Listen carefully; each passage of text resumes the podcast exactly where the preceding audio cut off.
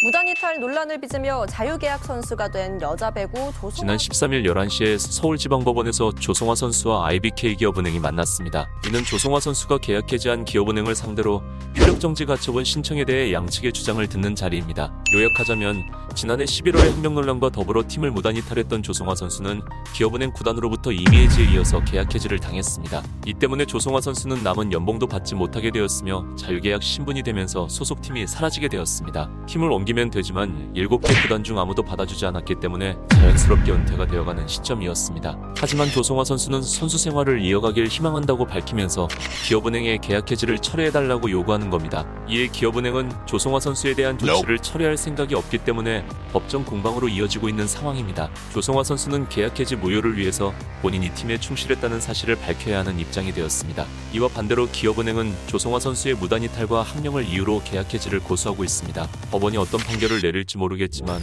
만약에 조성화 선수의 손을 들어주게 된다면 조성화 선수는 일시적으로 기업은행 소속 선수가 됩니다. 사실 기업은행 소속 선수가 된다고 해도 이미 눈밖에 났기 때문에 경기에 참여할 가능성은 낮습니다. 하지만 선수 신분이 회복된다면 가장 중요한 연봉을 받을 수 있게 되는 겁니다. 재판부에서 벌어진 공방 내용은 다음과 같습니다. 구단이 계약 해지 이유로 꼽은 게 성실과 계약 이행, 품위 유지 부분입니다.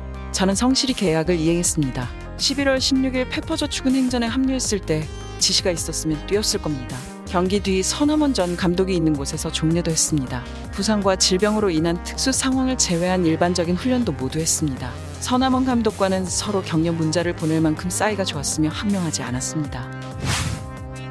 힘을 이탈한 2021년 11월 13일부터 20일까지 계속 아팠습니까? 네, 아팠습니다. 그렇다면 20일에도 아팠는데 왜 복귀 의사를 밝혔습니까? 저는 서남원 감독의 경지를 알지 못했습니다. 복귀와 경질은 별개입니다.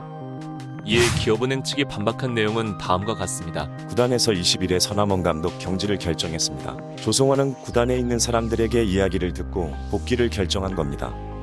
이번 사건의 본질은 항명입니다. 우리는 조성화가 감독님과 못하겠다고 말한 녹취록을 가지고 있습니다.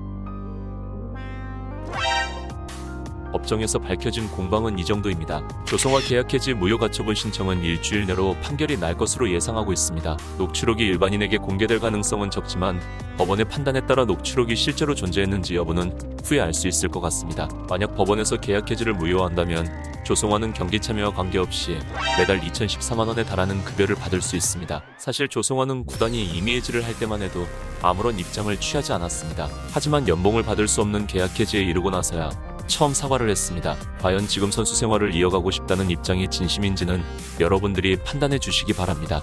오늘 영상은 여기까지입니다. 시청해 주셔서 감사합니다.